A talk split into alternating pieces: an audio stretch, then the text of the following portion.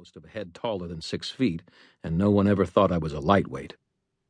I kicked the demon hard enough to make it screech and veer off. It slammed into a metal locker and left an inches deep dent. Stupid little fuzz bucket, I muttered and recovered the puppy. This is why I have a cat. The puppy kept up its tirade of ferocious, squeaking snarls. I pitched him into the box without ceremony, ducked two more flaming blobs, and started coughing on the smoke already filling the building as I resumed my retreat.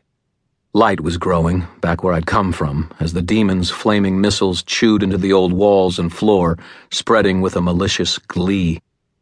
I ran for the front doors of the old building, slamming the opening bar with my hip and barely slowing down. A sudden weight hit my back, and something pulled viciously at my hair. The chimp demon started biting at my neck and ear. It hurt. I tried to spin and throw it off me, but it had a good hold. The effort, though, showed me a second demon heading for my face, and I had to duck to avoid a collision.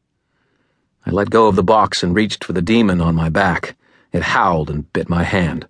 Snarling and angry, I turned around and threw my back at the nearest wall. The monkey demon evidently knew that tactic it flipped off of my shoulders at the last second, and I slammed the base of my skull hard against a row of metal lockers. A burst of stars blinded me for a second, and by the time my vision cleared, I saw two of the demons diving toward the box of puppies. They both hurled searing blobs at the wooden box, splattering it with flame. There was an old fire extinguisher on the wall, and I grabbed it. My monkey attacker came swooping back at me.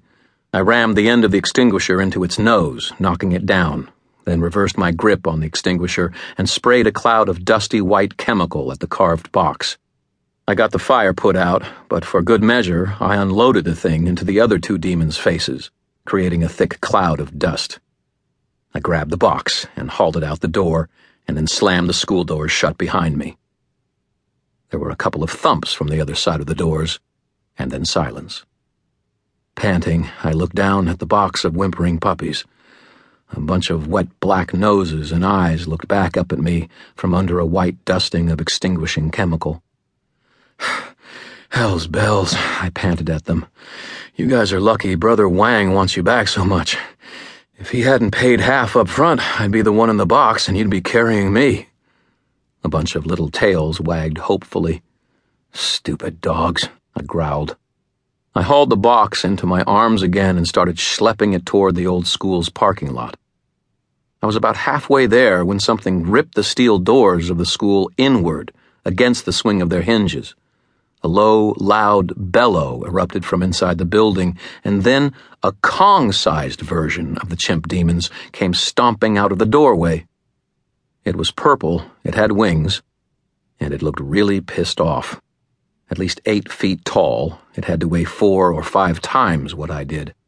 As I stared at it, two little monkey demons flew directly at Demon Kong and were simply absorbed by the bigger demon's bulk upon impact. Kong gained another 80 pounds or so and got a bit bulkier. Not so much Monkey Kong, then, as Monkey Voltron. The original crowd of guardian demons must have escaped my spell with that combining maneuver pooling all of their energy into a single vessel and using the greater strength provided by density to power through my binding. Kongtron spread wings as wide as a small airplane's and leapt at me with a completely unfair amount of grace. Being a professional investigator, as well as a professional wizard, I had seen slobbering beasties before, over the course of many encounters and many years, I have successfully developed a standard operating procedure for dealing with big, nasty monsters.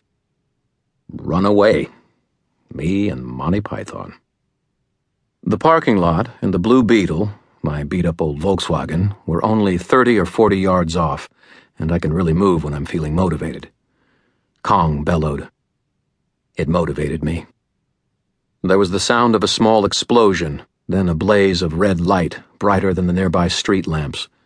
Another fireball hit the ground a few feet wide of me and detonated like a Civil War cannonball, gouging out a coffin sized crater in the pavement. The enormous demon roared and shot past me on black vulture wings, banking to come around for another pass. Thomas! I screamed. Start the car! The passenger door opened, and an unwholesomely good looking